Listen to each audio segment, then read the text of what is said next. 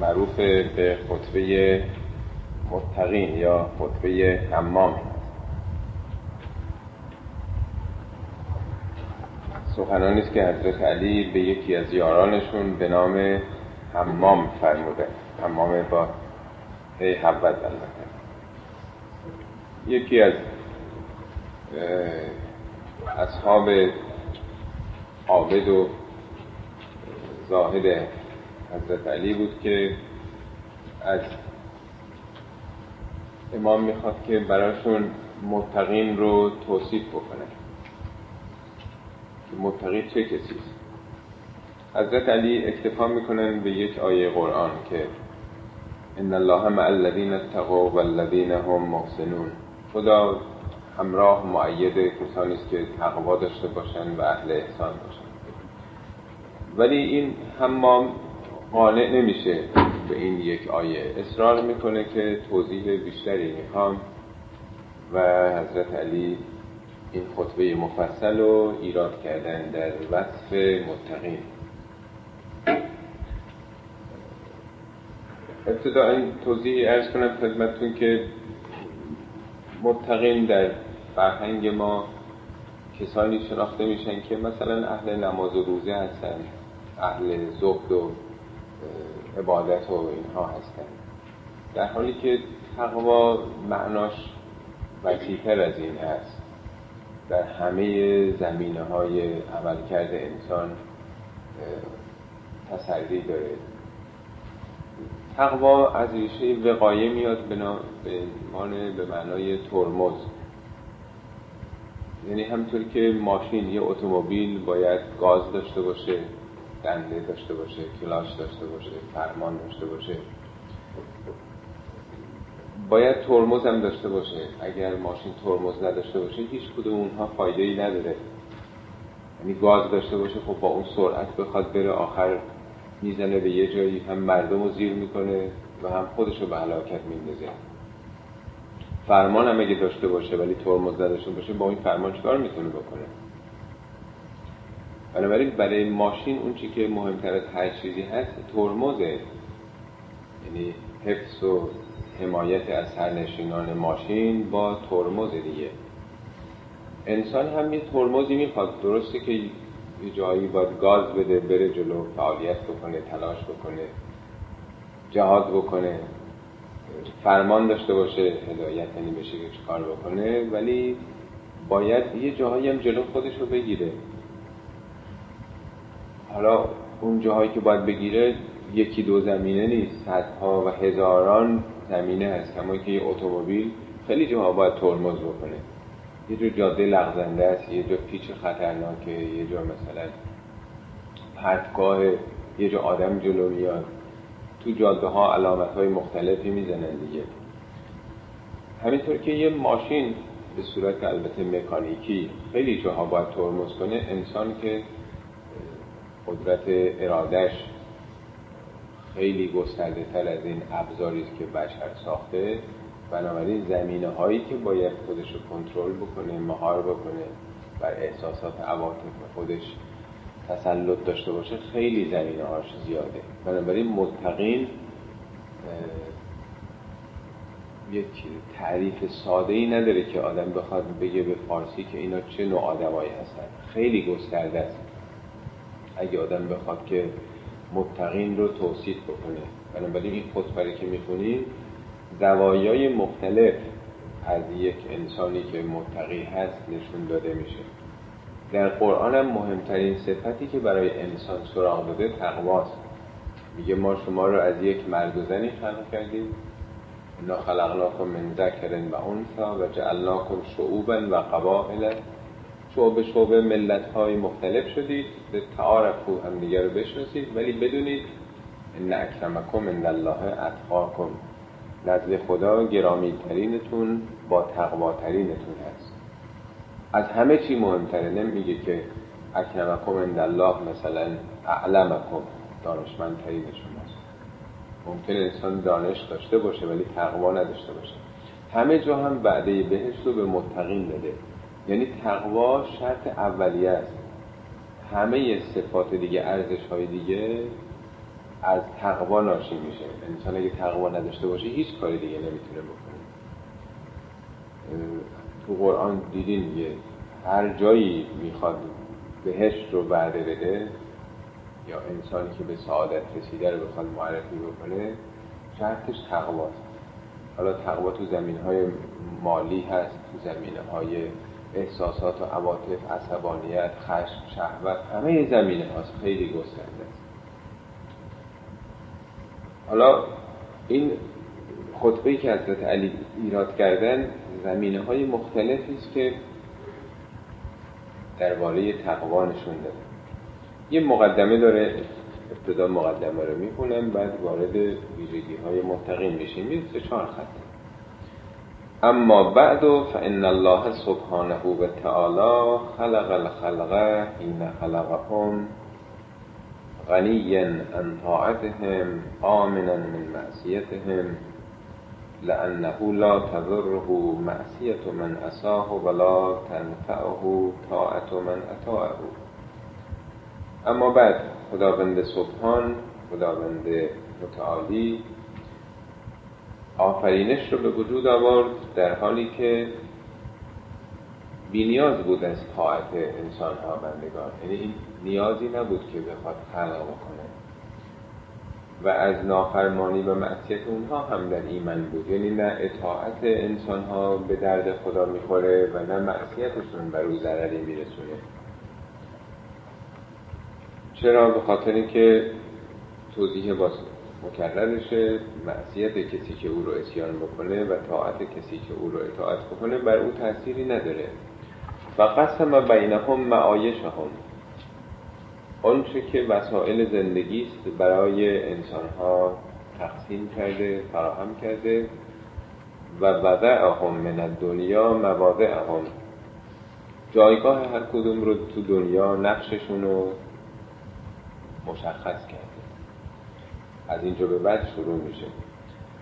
فالمتقون فیها هم اهل الفضائل. متقین فیها یعنی در دنیا هم اهل الفضائل. اهل برتری ها فضیلت ها هستند یعنی متقین کسانی هستند که یک سلسله برتری های نسبت به دیگران دارند حالا این برتری ها چگونه؟ است در چه چیزی هست؟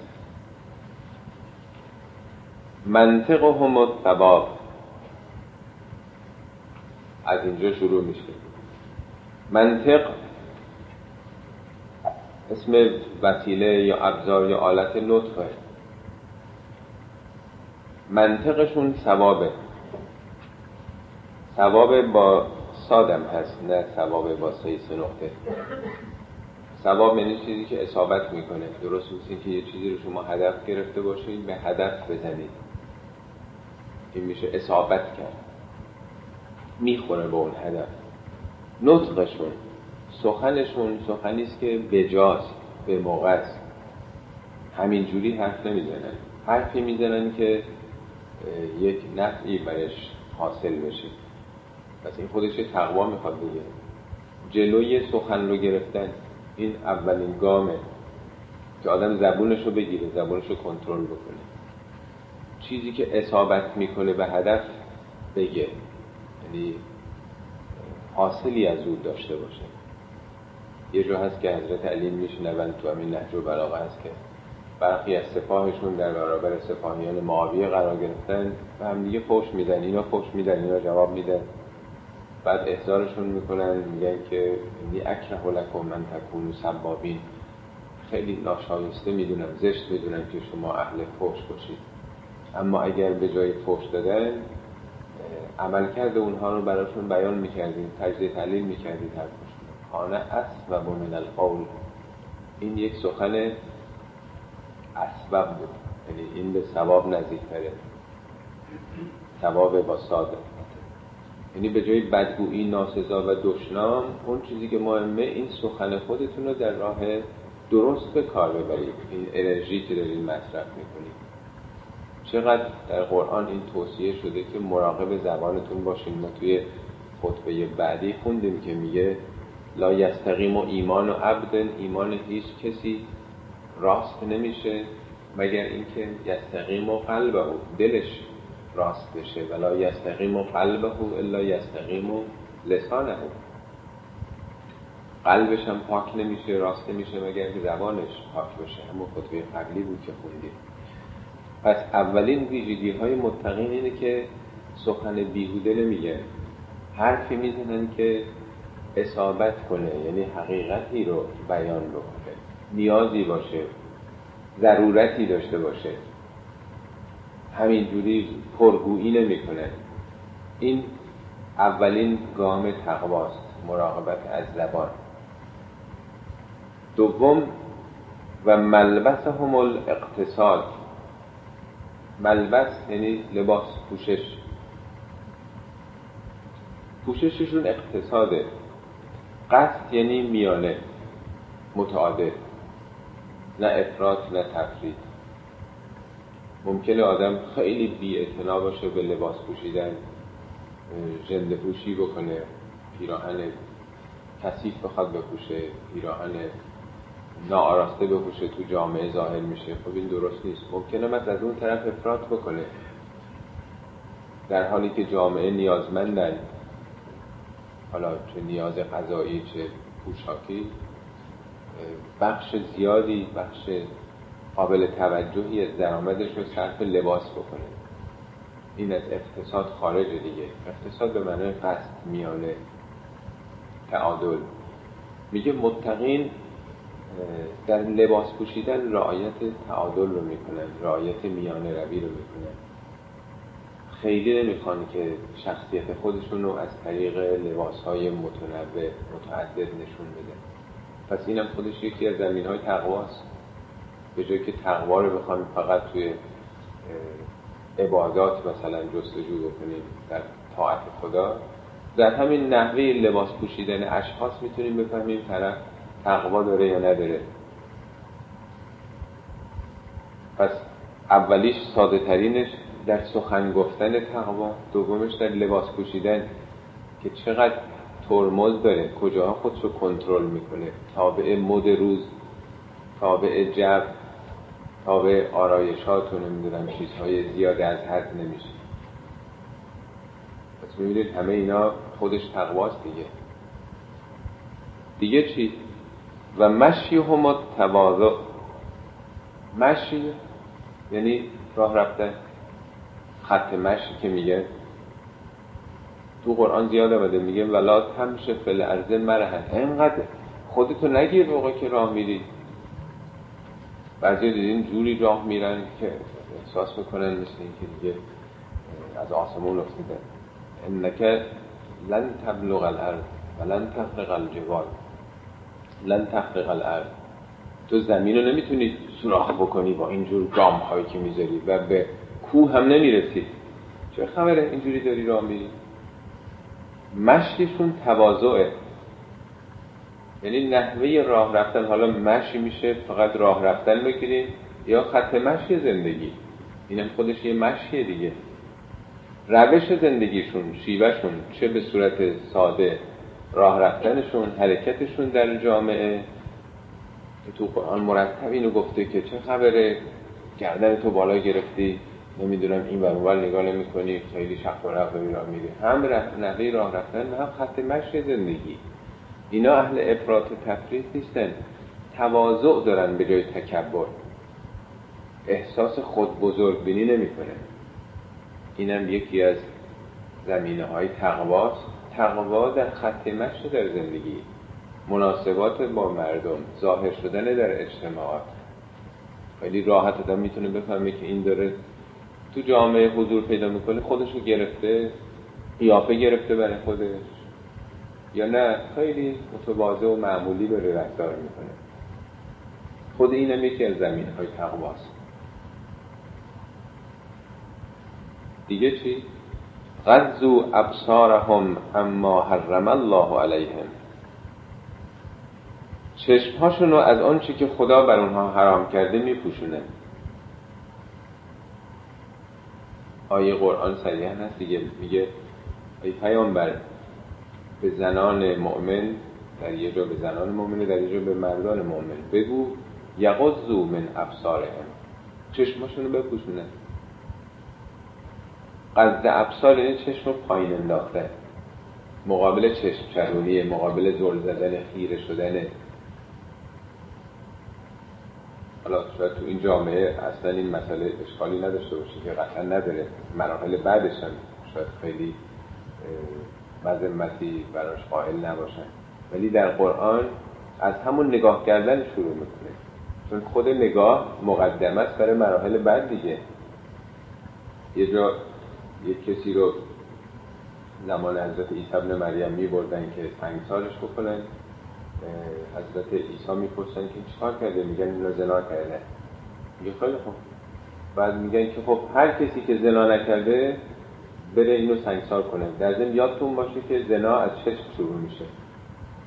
هر کسی نگاه بد به نامحرم نکرده بره سنگسار بکنه. همه میمونن به هم دیگه نگاه می‌کنن. یه نفرم پیدا نمیشه بره سنگسار بکنه.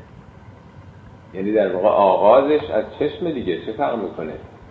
کسی که به خودش اجازه میده که به ناموس مردم چشم چرونی بکنه اگه اشکالی براش نباشه مانعی نباشه قانون جلوشو نگیره اون طرف شوهر نداشته باشه پدر پدری نگهبانی مراقبی نداشته باشه یا قدرتی نداشته باشه یعنی در یه باشه که هیچ ایرادی براش نداشته باشه خب مراحل بعد رو هم سعی می‌کنید که طی بکنه دیگه.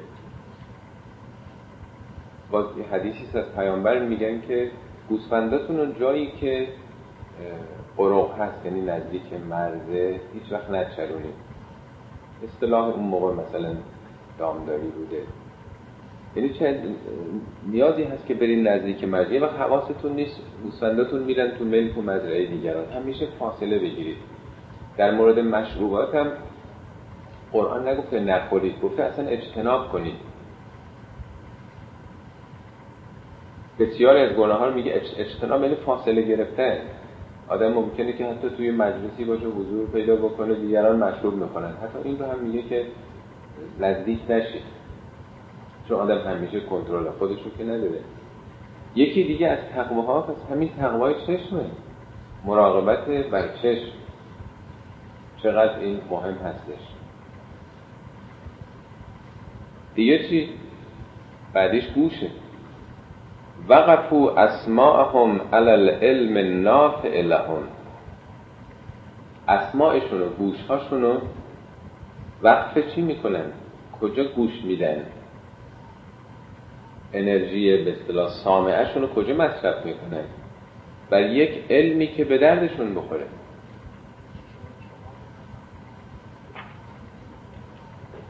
از دو ابصارهم اما حرم العالم ارز کنم دیگه. وقفوا اسماءهم على العلم النافع لهم. گوششون رو به علمی که سودمند باشه خیلی اطلاعات آدم ممکنه تو زندگی داشته باشه. ضرورتی نداره دنبال هر چیزی که فقط یه تفنن انسان بره. علمی که به درد بخوره به درد خودش بخوره یا جامعهش بخوره. فرمود اللهم انی اعوذ بک من علم لا ینفع. خدایا به تو پناه می‌برم از علمی که فایده نداشته باشه. یه دو چند نفر نشسته بودن از این جوان ها زمان حضرت علی. از این عباطیل چرت و پرتا به هم می‌گفته. حضرت علی رد میشن میفرمند که می‌دونید این چیزی که شما دارید میگید ثبت و ضبط میشه. خب چرا حرف حسابی نمی‌ذارید که تو نامه عملتون یه چیز خوب وارد بشه؟ خب ما این مغزمون هم یه ظرفیتی داره. چرا پر بکنیم ذهنمون رو از چیزایی که به درد نمی‌خوره؟ بنابراین خود گوش هم تقوا داره. ما خیلی به خیلی چیزا گوش میدیم. معلوم نیست اون چیزایی که گوش میدیم به نفعمون باشه. حالا بحث از قدیم مثلا انواع موسیقی ها بوده. قطعا بعضی از موسیقی ها که خیلی جنبه های تحریک کننده داره مفید برای انسان نیست نافع برای انسان نیست. انسان رو توی عوالم دیگه می‌بره. بعضی از حالت هایی که خب محافل جلسات مثلا محیط هایی که محیط های نامناسبی هست. حالا نمی‌خوام به طور کلی حکمی بدم. قطعا در این مورد حکم مطلقم که خب نمیشه در قرآن مستقیم نگفته که مثلا موسیقی حلاله یا حرامه. میگه اون چیزی که لغبه بیهوده است دنبالش نرید. خود انسان می‌تونه قضاوت بکنه که به اون چیزی که گوش میده براش مفیده یا مفید نیستش. در هر حال یکی از زمینه های تقوا هم تقوای گوشه. خلاصه می‌تونم از زبان شروع می‌کنه بعد توی لباس نحوه پوشش نحوه راه رفتن در جامعه چشم و گوش. همه اینها زمینه های مختلفی است که انسان می‌تونه نشون بده که کنترل داره مواظب خودش هست نزلت انفسهم منهم فی البلاء کلتی نزلت فی الرخاء. نفس اینها در بلا بلا یعنی گرفتاری ها و سختی ها همون جوری هست که در رخا هست. رخا یعنی آسایش. یعنی اینا شخصیتشون با حالات مختلف زندگی تغییر نمی‌کنه که اگه فقیر بودن یه جور رابطه با خدا داشته باشن. اگه گرفتار بودن مشکل بودن مشکل داشتن مریض بودن. بچهشون خودشون اون موقع سراغ خدا برن ولی وقتی به راحتی و آسایش یادشون بره نه. اینا همون جوری توی بلا هستن که تو رها هستن. تو قرآن آیات متعددی هست. میگه وقتی که سوار کشتی میشن یه دی هزار رکب و فلفل دعو الله مخلصین له الدین. آنچنان خدا رو خالصانه دعا می‌کنه. به خصوص میگه ازا قشیه هم موجم که زلل وقتی که کوه امواج به کشتی می‌خوره احساس می‌کنن دارن غرق میشن و در خطر قرار گرفتن وسط دریا. میگه آنچنان خود دعاهایی می‌کنن که لزو دعا عریض دعاهای عریض و طویل نمی‌دونن. دعاهای خالص شرط و پیمان میبندن. خدایا اگه ما رو نجات بدی. لنکونن من الشاکرین لنکونن من الصالحین. ما چقدر صالح خواهیم شد چقدر شاکر نعمت تو خواهیم. ولی میگه وقتی که نجات پیدا کنن به ساحل و ازا نجاهم الالبر بسیاری از مردم اصلا یادشون میره انگار نه انگار که متوجه خدا شد. یعنی انسان وقتی گرفتار هست مشکلاتی تو زندگی پیدا می‌کنه متوجه خدا میشه. وقتی که در راحت و رفاه و ثروت و خونه و زندگی و سلامت و جوونی و همه اینا هست اصلا انگار نه انگار که نیازی به خدا داره. این خودش یه زمینه تقواست. تقوای در سلامت تقوای در راحت در رفاه. چطور می‌تونی خودتو کنترل بکنی؟ چقدر به خودت مسلطی که زندگی و زینتهاش راحت رفاه اینا تو رو نگیره. اینجا بالاخره کنترل بر خود می‌خواد دیگه. اینم یکی از زمینهاش ولولا ولولا الاجل الذي كتب الله عليهم لم تستقر ارواحهم في اجسادهم طرفت عین. شوقا الى الثواب و خوفا من العقاب میگه اگر اون درآمد مشخصی نبود که خدا بر انسان ها مقرر کرده یعنی هر کسی یک عمری داره هفتاد هشتاد سال کمتر بیشتر یعنی انسان یک قدرتی داره که مدتی رو عمر بکنه اینها اصلا روح در بدنشون نمیموند چرا؟ به خاطر شوق به ثواب خدا یعنی انقدر اشتیاق درونیشون به اونچه که خدا وعده داده زیاده و انقدر خوف از اون عقوبت های الهی دارن. عقوبت الهی نه که خدا به کسی دشمن باشه. درست مثل محصلی که اشتیاق قبول شدن و به کلاس بالاتر رفتن و آموزش علمی داشته باشه و از اون طرف نگران عقب افتادن محروم شدن از بالاتر رفتن عقب افتادن از هم کلاسیاش میگه از بس این در درونشون شدیده اگر نبود اون سرآمد مشخص اینا یک چشم هم زدنی هم جان در بدنشون نمیموند. انقدر دلشون هوای کوی دوست رو کرده انقدر در واقع مشتاق و شیفته مراحل بالاتری هستن انقدر نچسبیدن به دنیا. ادم الخالق فی انفسهم فسقر ما دونهی فی اعینهم. خالق در دل اینها عظیمه در نتیجه آنچه که بجز خالقه صغیره یعنی چون خالق چون پروردگار در دلشون جایگاه بلندی پیدا کرده هر چی غیر از خداست کوچیکه. تو یکی دیگه از خطبه های نفس و براغه حضرت علی راجع به حق سخنرانی دارن می‌کنن. خیلی خطبه شگفت انگیزیه وسط خطبه ای که از اصحاب بلند میشه خیلی ستایش می‌کنه حضرت علی رو. توضیح داده تو خود نفر براغه که خیلی با کلمات عمیقی بلیغی حضرت علی رو ستود قاعدتا در همچین مواردی زمامداران استقبال می‌کنن. خدا رحمت کنه تو رو. آفرین. انشالله که خدا به تو خیر مثلا بده جزا بده. معمولا تجلیل میشن این گونه افراد دیگه. بله؟ حالا خود به خصوص تو مملکت ما چقدر اینها بالا میدن آدم های متملق. حالا اون تملقی هم به اون معنا نگفته.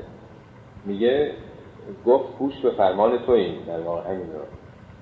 میگه متذکر شد طاعتش و استماعش رو. دقیقا همین گوش به فرمان تو این. بله. حضرت علی میفرماد که ان من عظم جلال الله فی قلبه. کسی که جلال خدا در دلش عظیم باشه و جل موضعه من نفسه خدا در نفسش یک موضع بالایی داشته باشه نتیجهش چی میشه؟ ایس خورل ازم ذالک کل ما سبا به خاطر اون عظمت همه چیز حقیر و حقیر و ناچیز خواهد بود. یعنی اینطور درس میدن. اونجا نمیگن که البته شما سخنان خیلی خوبی هستید خطیب بسیار با ارزشی هستید ولی من بیمان دارم که مثلا این حرفا رو نمی‌زنن. همونجا در واقع محترمانه به بقیه درس میدن که مرد حسابی تو خدا رو نمی‌شناسی. معناش اینه دیگه. اگه خدا رو میشناختی اینجور از من تجلیل نمی‌کردی. کسی که خدا در دلش جایگاه بزرگی داشته باشه نمی‌تونه یک انسان رو به عرش اعلا برسونه اینم خودش تقواست چقدر خودش کنترل می‌کنه؟ تو قرآن دو بار این آیه اومده که لا تقلو فی دین کن قلوب نکنید. مسیحی ها رو به عنوان کسانی که قلوب کردن راجع به حضرت عیسی ابن مریم. او رو رسوندن تا مرحله پسر خدا بودن. منحرف شدن به تسلیس رسیدن. خدا و عیسی و مریم. ابن ابا روح القدس. این میشه انحراف در عقیده دیگه. یعنی از شدت عشق و علاقه به عیسی او رو از جایگاه خودش بردن بالا. کسی که خدا رو بشناسه نمی‌تونه یک بنده ای رو بالا ببره. پس اینم یکی از جاهایی که انسان باید خودش رو کنترل بکنه. قلوب نکنه.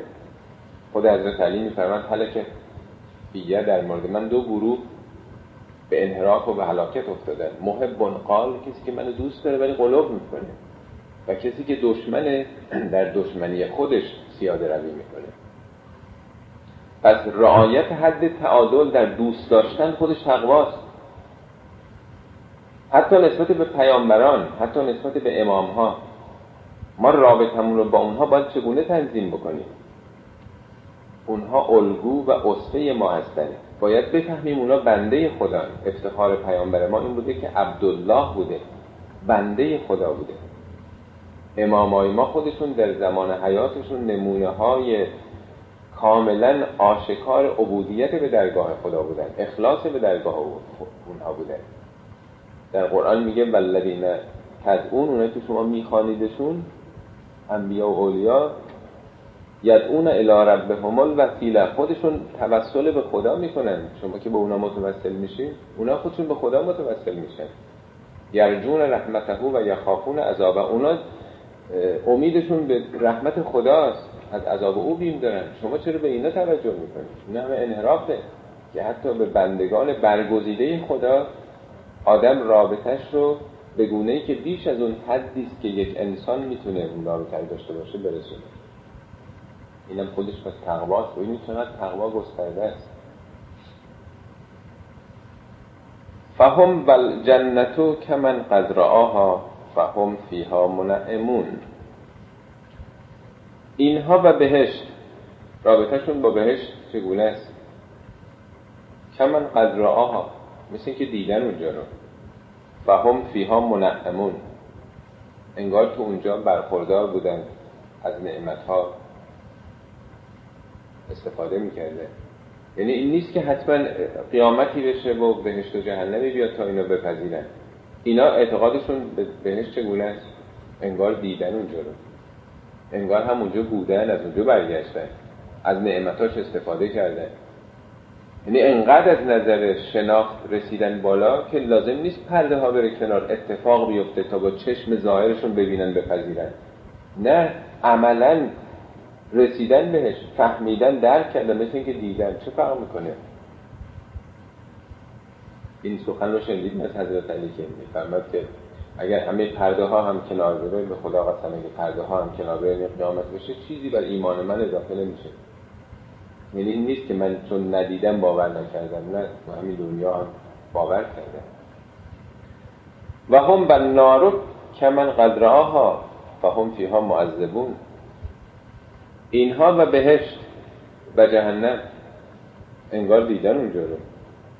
انگار در اونجا عذاب شده. یعنی همون حالتی که نسبت به بهشت دارن نسبت به جهنم هم دارن. همه اینها رو باور عمیق درونی کردن.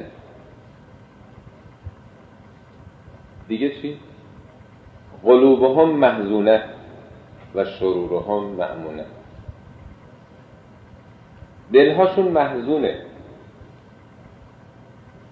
البته منظور از حزن اینجا حزن دنیایی نیست.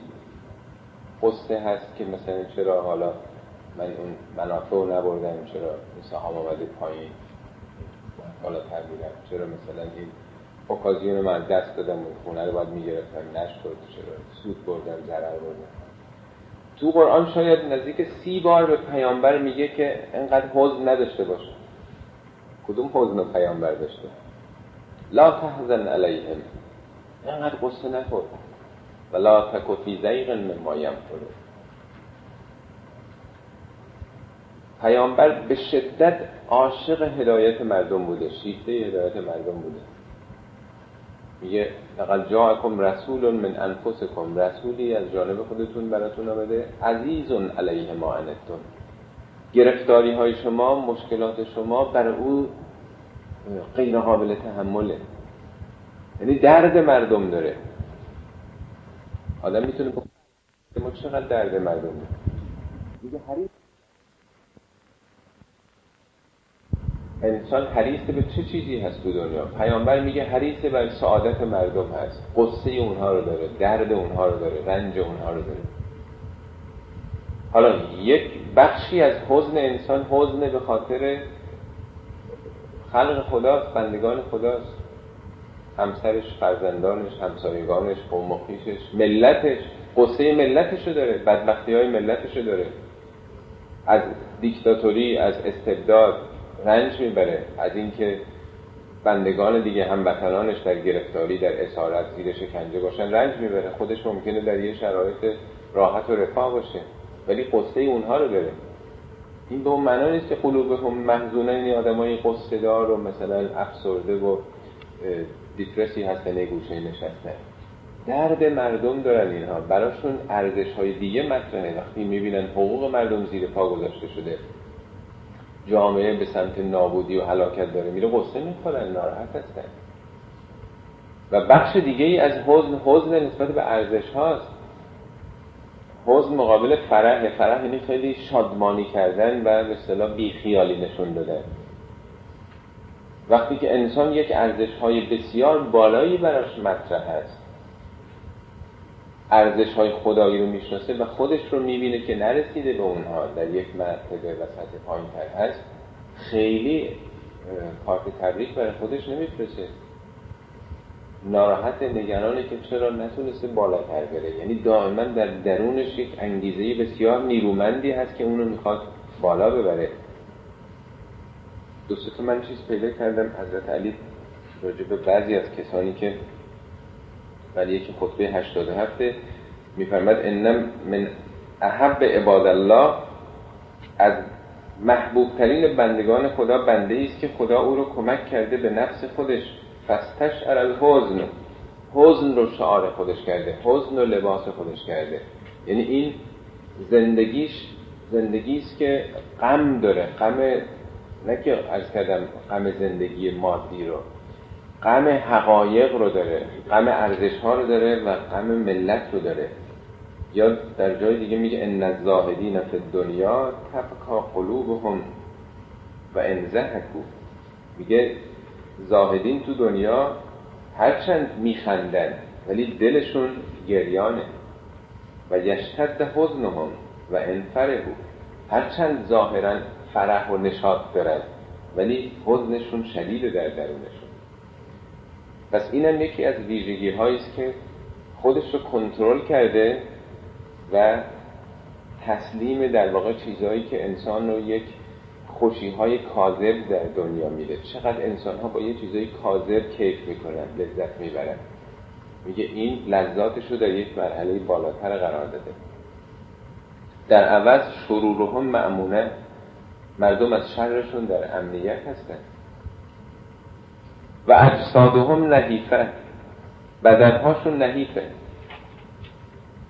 خیلی پروار و چاق و آدم می‌بینه تو این محیط چه بیماری های پیدا شده آدم اشخاص 100 کیلویی 200 کیلویی چه اینا یک نوع بیخیالی و یک نوع پرداختن به خود زیاد مصرف کردن. یا بیماری خودش شده دیگه.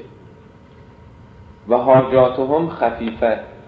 اینا حاجاتشون کمه تباکه یعنی کم مصرفه خیلی نمی‌خواد که خونش زندگیش ماشینش لباسش نمی‌دونم غذاش اینا همه چی زیاد باشه پروپیمونه باشه. آدمای کم مصرفن مثل اتومبیل های کم مصرف. یه ماشینی هست که ممکنه تو نمی‌دونم صد مایل نمی‌دونم پنجاه لیتر مصرف بکنه. یه ماشین ممکنه پنج لیتر مصرف بکنه. اینا کم مصرفن. تحمیلشون به جامعه حداقل از طبیعت حداقل رو مصرف می‌کنه چقدر ببینید این مسئله تو این جامعه مهمه. چقدر ریخت و پاش هست. چقدر تو هر زمینه مصرف میشه. اصلا مثل اینکه قرار این جامعه بر اینه که هر چی مصرف بیشتر در همه چی هر گوشش آدم نگاه می‌کنه می‌بینه مصرف هست. چقدر این جنگل ها داره از بین میره تبدیل به کاغذ میشه. چقدر این تلفات داره. همین از طبیعت داریم می‌گیریم یا در غذاها و در چیزهای دیگه. و انفسهم عفیفه. نفس اونها عفیف پاکه. صبروا ایاما قصیرتن اینا یه روزگاران کوتاهی رو صبر کردن. صبر یعنی مقاومت تحمل. منظور دنیاست. اعقبت هم راحتن طویلتن یه چند روزی رو تو دنیا مقاومت کردن در برابر شیطان در برابر انگیزش های نفسانی. در عوض یک راحت ابدی یک سرنوشت بینهایت به دنبالش برای خودشون خریدن.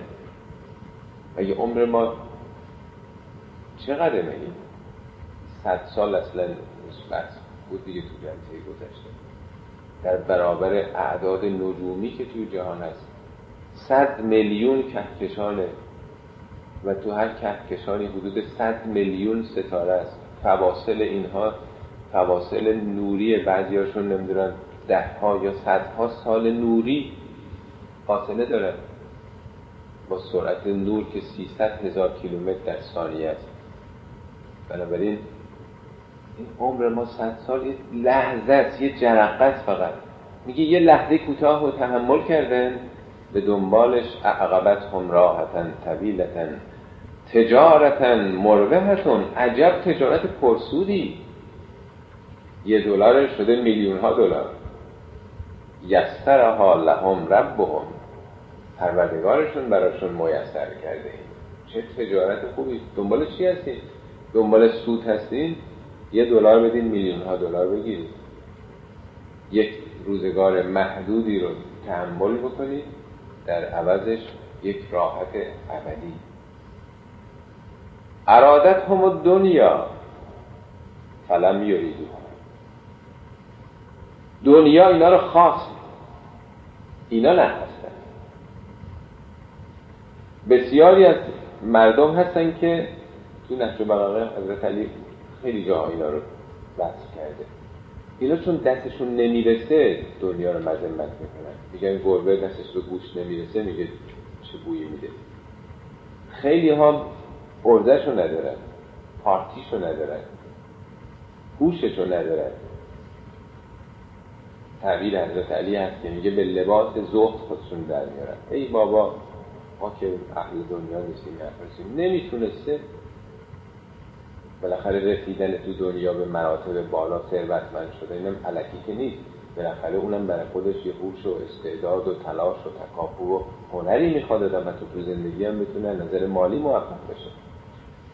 میگه اینا آدمایی نبودن که آدمای بی کار و بی آر و بی ارزه و نمی‌دونم بی استعدادی بوده باشن. نه دنیا اینا رو خواست. دنیا بهشون رو کرد. اینا دنیا رو نخواستن. یعنی اسیر نشده. و اثرت هم ففدو انفسهم منها. دنیا اسیرشون هم خواست بکنه جانشون رو دادن که خودشون رو آزاد بکنن. یعنی حتی به قیمت جانشون هم حاضر نشدن که اسیر دنیا بشن اسیر دنیا یعنی اسیر شهوت اسیر شکم اسیر جا پست مقام. به قول که دوستان گفت اشتباه کردن که می نویسن این نیز بگذرد. باید می نوشتن این میز بگذرد. میزی که دی دارن خودشون رو حلاک می‌کنن برای اینکه پشت اون میز باشن همیشه.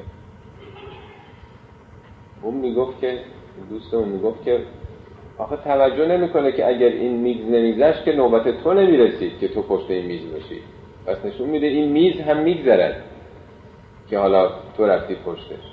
چقدر اینا سخته. میگه حتی قیمت جانشون هم شده اینها جانشون هم میدن که اسیر اینها نشن.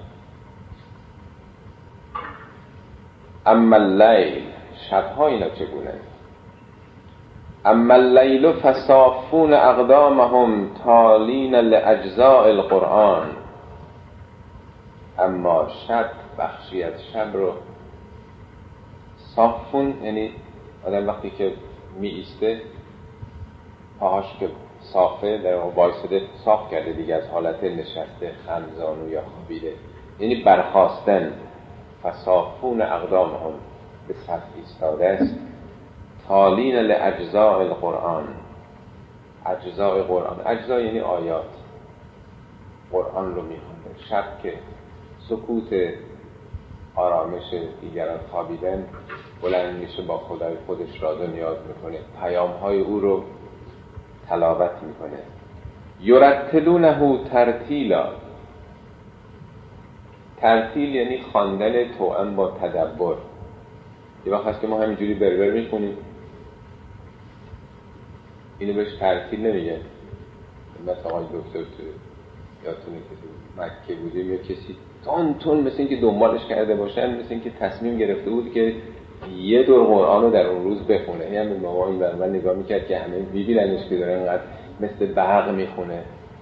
همش هم نگاهش این برور بود ولی می‌خواست نشون بده که مثلا حفظ کرده. به سرعت برق داشت میخون یه هم تلاش می‌کرد حفظ بکنه.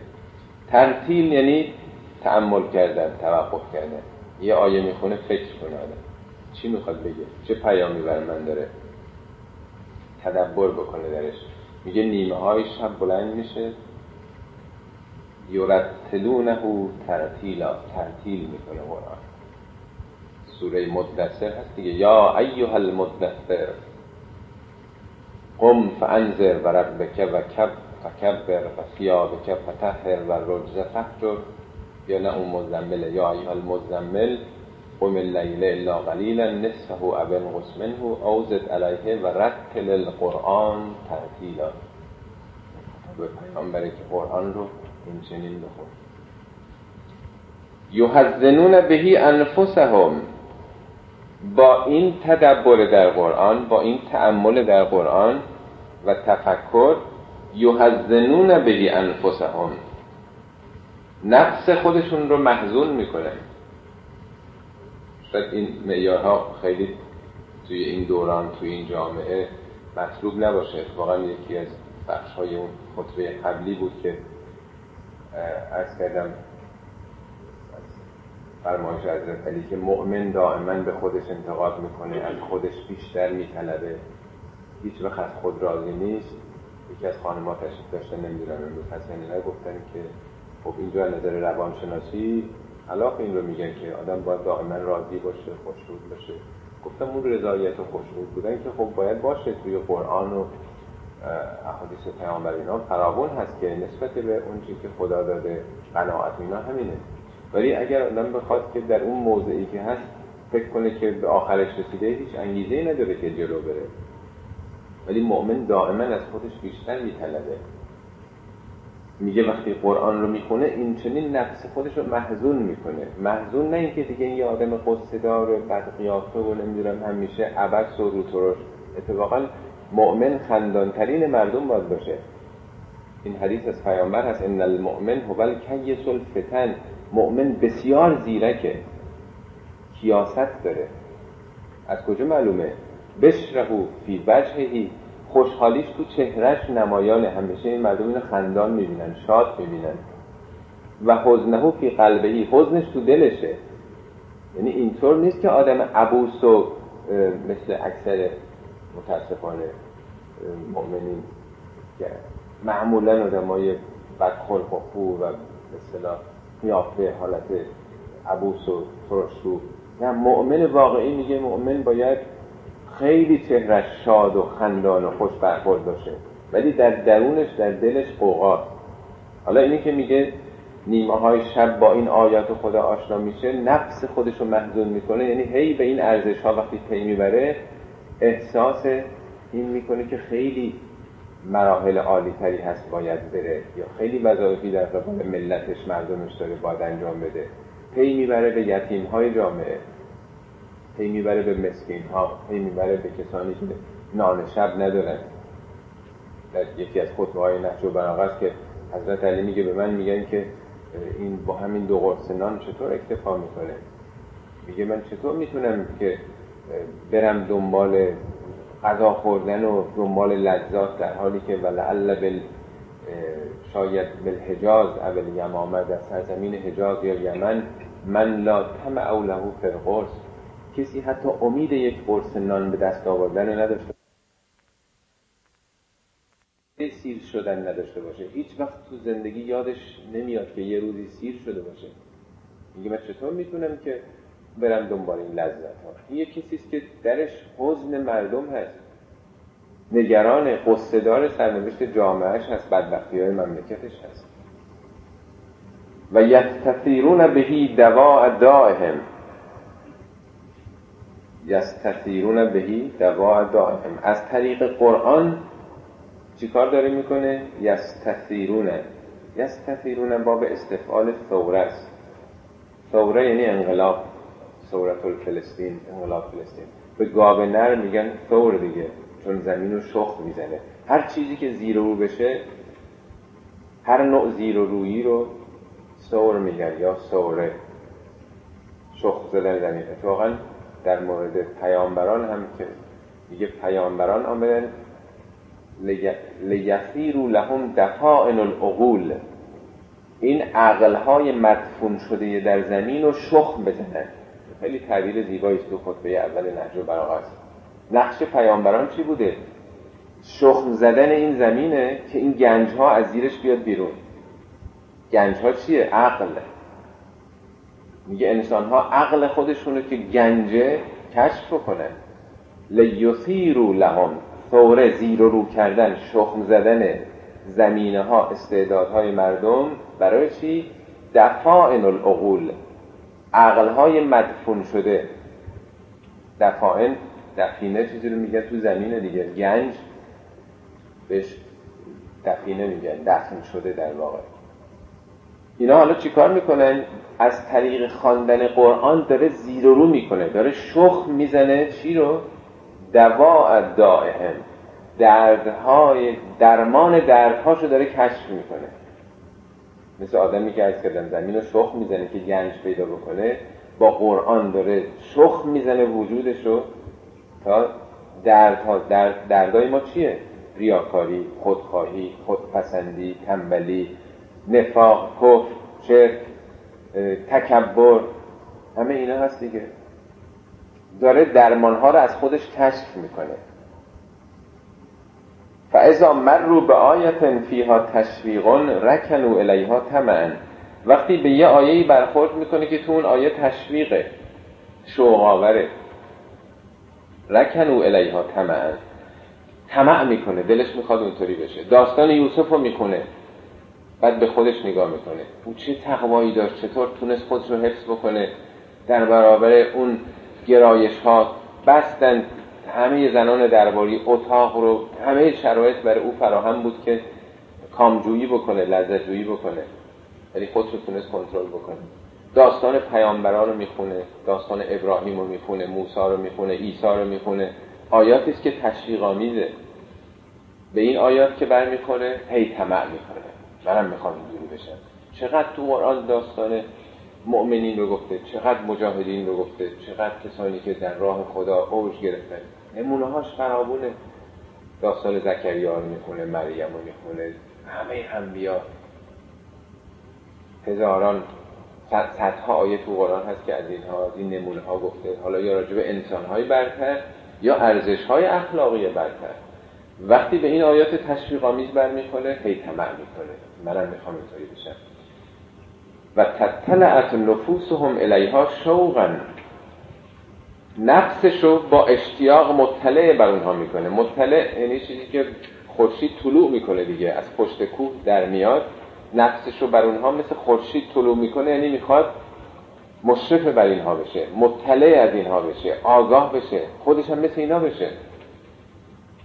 و ظنوا انها نصب و اعینهم. میپنداره که اینها مثل تابلو جلو چشمشن. زنو یعنی چنین میپنداره چنین باور می‌کنه انها این نشانه ها نصب و اعینهم نصب یه تابلو رو شما نصب می‌کنید تو خونه تابلو منظره است نقاشیه می‌خواد چی؟ برای که همیشه جلو چشمتون باشه. بعضیا یک حرفای خیلی زیبایی رو می‌ذارن. می‌خواد همیشه بخونه این رو ببینه. نصب و اعینهم. این آیات رو نصب می‌کنه جلو چشمش. نه اینکه به دیوار بزنه. یعنی تو ذهنش به عنوان تابلو نگه میداره. می‌خوام اینطوری بشم. دائما به این توجه می‌کنه. اینها براش تو زندگی هدف میشن. نسب العین این اصطلاحی که تو فارسی میگن این چیزو نسب العین کرد. یادت باشه این نسب العینت باشه. یعنی جلو چشمت همیشه باشه. این ظاهرا یکی از بزرگان مسلمان اهل تسنن نمی‌دونم عبدو بود این که به فرزندش گفته که قرآن رو جوری بخون که خودت مثل که به خودت خطاب شده. میگه اینو من از پدرم شد اقبال لاهوریا میگه پدرم به من اینو گفت که فکر نکن داری یه چیزی رو می‌خونی که مربوط به یه مردم دیگه است یه دوران دیگه است. به گونه ای بخون که خدا اینو داره با خودت صحبت می‌کنه. خود تو مخاطب قرآن بدون میگه اینها به این آیات که برمیخورن اینو نسب العین خودشون و ازا من رو به آیت فیها تخویفون وقتی به آیاتی برمیخورن که درش اخافه هست بیم هست پشدار هست. خدا گفته این کارا نکنید. یا مردمانی رو نشون داده امتهایی رو در طول تاریخ نشون داده که اینا منحرف شدن منقرض شدن. به نتایج سوء اعمال خودشون رسیدن. اسقا الیها مسامع قلوبهم. گوش دلشون رو میسپرن به اینها. اسقا اسقا مثل استماعه ولی با این فرقه که استماع استماع فقط همینطور گوش دادنه. ولی یه وقت که شما با تمام وجود دارید به یه چیزی گوش می‌دید. اینو بهش میگن اسقا اسقا الیها مسامع قلوبهم.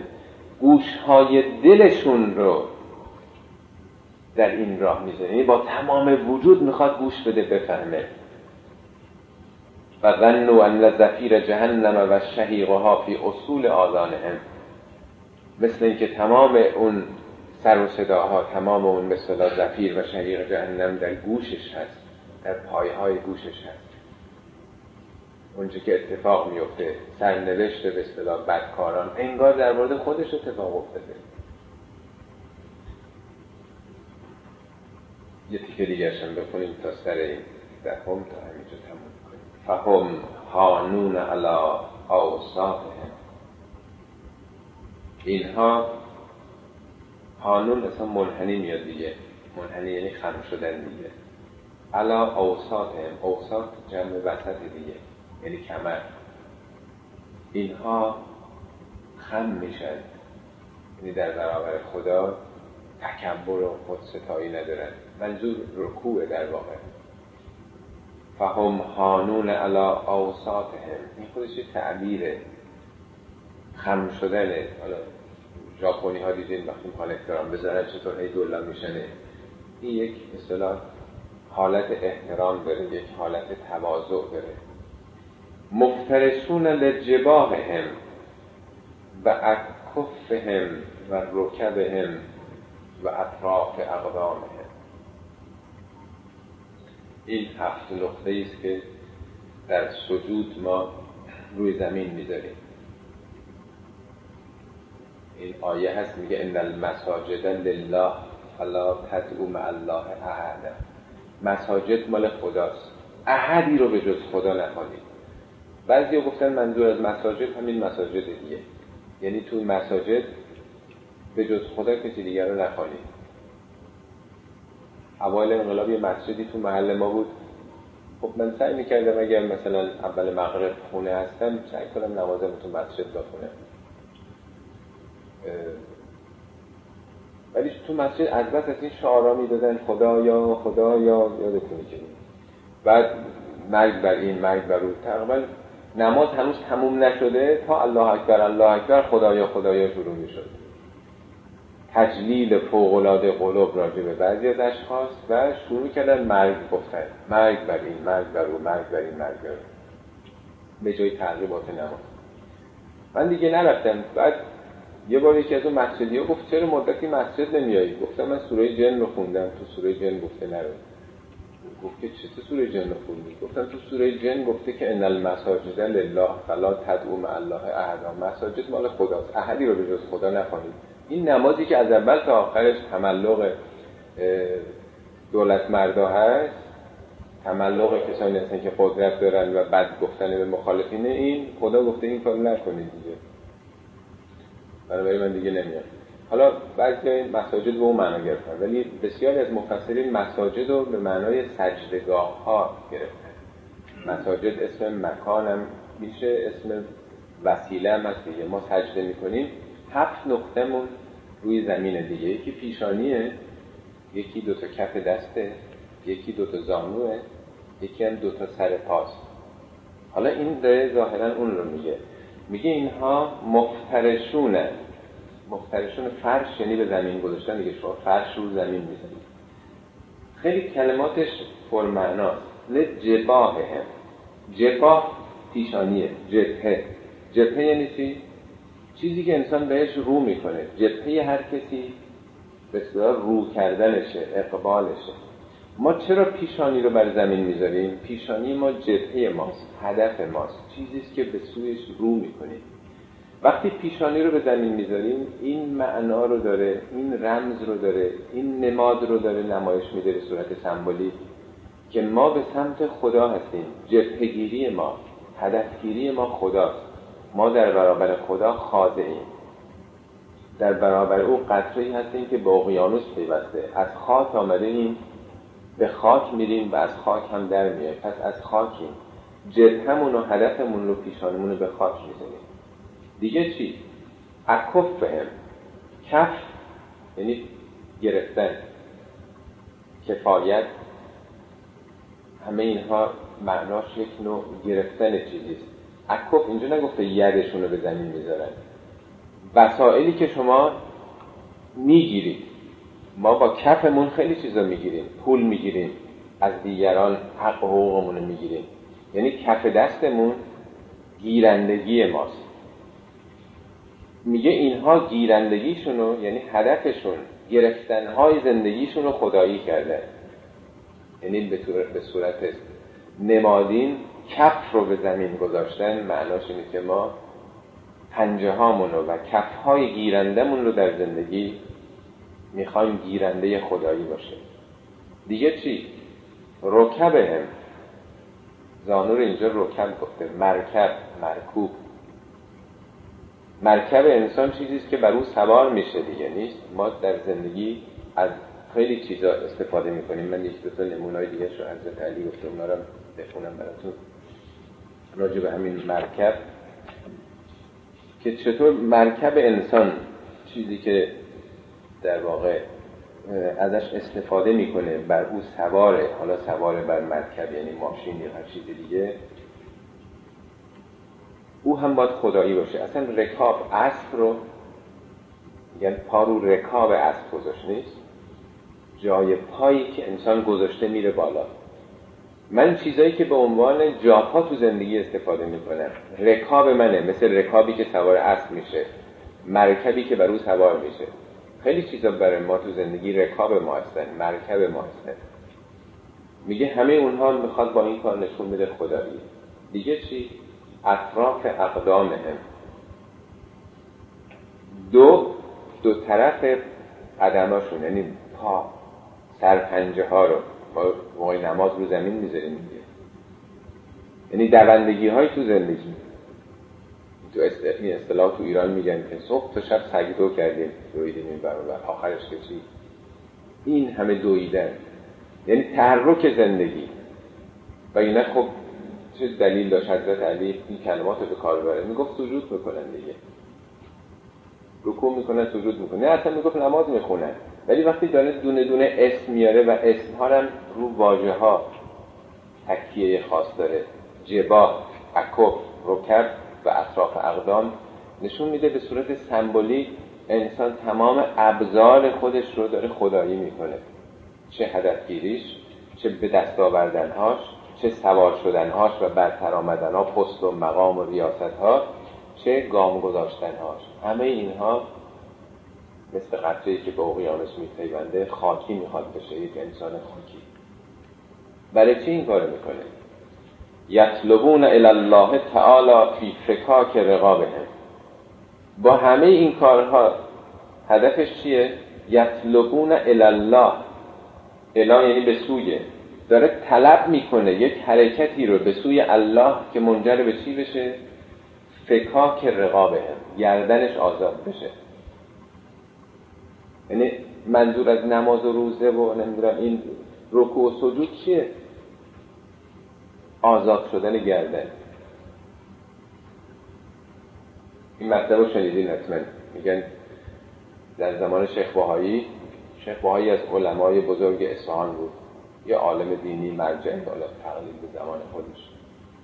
تو مسجد شیخ لطف الله ظاهرا مسجد جامعه اصفهان می‌بینی یه دهاتی آمد و یه وضوع خیلی شلخته گرفت. تون یه آبی ریخت و زود جنگی و بعدم بایستاد نماز جنگی یه دقیقه دو دقیقه خوند و وقتی آمد بره این چلوشو گرفت که مرد حسابی این چه وضوعی بود این چه نمازی بود. خودتو مسخره کردی خدا رو. این خیلی خجالت می‌کشه این دعاتیه خودتو جمع جور می‌کنه میگه ببخشید ما آمی هستیم ما بیسوادیم. من که معنیشو نمی‌دونم. من فقط روزی چهار پنج بار می‌خوام وایسن بگم خدای من یاقی نشده. من نماز فقط همینو می‌فهمم که فقط وای میسن که با خدای خودم بگم من یاقی نشده. هنوز بنده تو هستم میگه خیلی این شیخ باهایی منقلب شد. ما یه عمری داریم نماز می‌خونیم مقدمات شال نیم ساعت آب, آب کشی وضوع و بعدم نمی‌دونم چهار تا دو رکتی قبلش بخون و بعد نماز مد ولزالین و نمی‌دونم بعد چه قنوت و چه تشکیلاتی و بعدم نمی‌دونم دو رکت نماز استحبابی ولی حواسمون جای دیگه این دعاتی با اون بیسوادی خودش پیامو گرفته. حالا میگه اینا از این نشست و برخواست ها از این رکوع و سجود ها چی رو طلب می‌کنه؟ الله به سوی خدا چی رو؟ آزاد شدنشون. می‌خواد آزاد بشه. فی فکاک رقابهم. فک. فک یعنی کندن. فک رهن. شما زمینتون و ملکتون رو گرو می‌ذارین. میگن رفتین پول دادین فک کردن یعنی قطع کردنش. تفکیک تفکیک عراضی مثلا جدا کردن. رقاب رقبه یعنی گردن. من فقط یه توضیح بیشتر راجع به همین تیکه میدم و عرایزم رو ختم می‌کنم با اینکه یک ساعت هم دقیقه گذشت. تو قرآن هست میفرمد که فلقته هم العقبه. شما هنوز اون گردنه رو صعود نکردید این تو سوره بلده. لا اقسم به هذا البلد و انت هل به هذا البلد و والد و ما بلد لقد خلقنا الانسان فی کبر دنبالش آخرش میگه که فلقته هم العقبه اقتهام یعنی تلاش کردن نفس نفس زدن یه سربالایی رو رفتن. یه کوه نوردی در واقع. شما هنوز راه نیفتادید که این ارتفاع و این بله. عقبه چیه؟ فک و رقبه. و ما ادراک مل عقبه فک و رقبه. آزاد کردن گردنه حالا بسیار از مفسرین گفتن این برده آزاد بکنید حالا که دیگه برده نیست. اولا نگفته رقبه اسرا بردگان. آزاد کردن گردن. حالا در هر دوره فرق می‌کنه. یعنی تلاش در راه آزادی. قدیم اسیر رو برده می‌گرفته. خب میگه آزاد برده ها رو آزاد بکنید الان ملت ها اسیرن. جوامع اسیر دیکتاتوری و استبداد هستن. اسیر افراد هستن. اسیر ولایت های تاغوتی هستن. تلاش برای آزاد کردن انسان ها فک و رقبه است خیلی سخته. چرا سخته؟ برای اینکه کتک داره برای اینکه شکنجه داره برای اینکه زندان داره برای اینکه اعدام داره. بنابراین میگه سربالاییه میگه شروع نکردی که بری سربالایی یکم آزاد کردن خود گردن خود. هر کسی گردنش در گروه چیزی هست دیگه. آیا خودش داره میره تو زندگی یا رشته ای برگردنم افکنده دوست می‌برد آنجا که خاطرخواه اوست.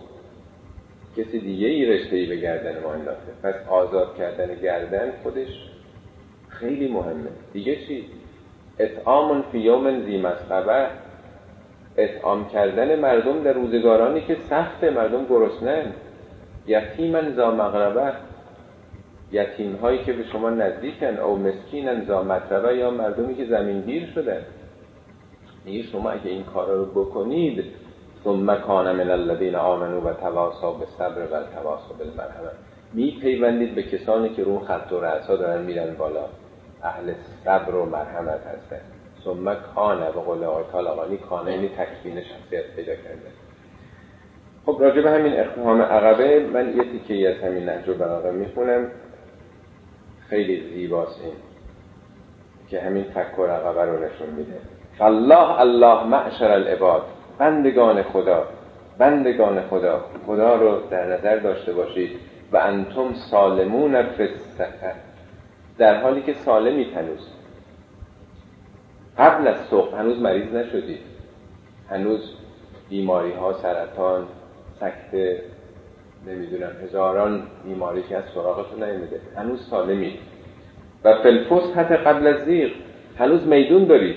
در تنگنای گور قرار نگرفتید. هر جا بخواید می‌تونید برید. هر کاری بخواید می‌تونید بکنید. پس فردا در یه تنگنای قرار می‌گیرید. فس او فی فکاک رقابکم. تابید سرعت بگیرید که گردنهاتون رو آزاد بکنید. چیه این گردن که میگه با این نمازها می‌خوان گردنشون آزاد بکنن؟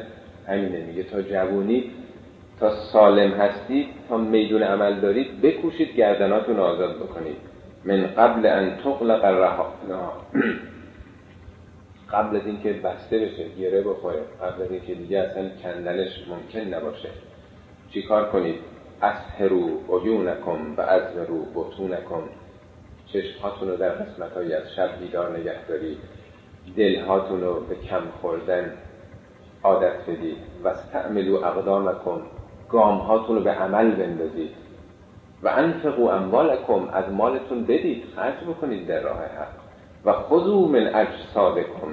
فجودو به علی انفسکم. از خودتون مایه بذارید. از بدنتون. برای خودتون. من اجسادکم جسد یعنی بدن. فجودو به حال جود بکنید به خودتون. نگو خستم حوصله ندارم پام درد می‌کنه نمی‌دونم مشکل نه.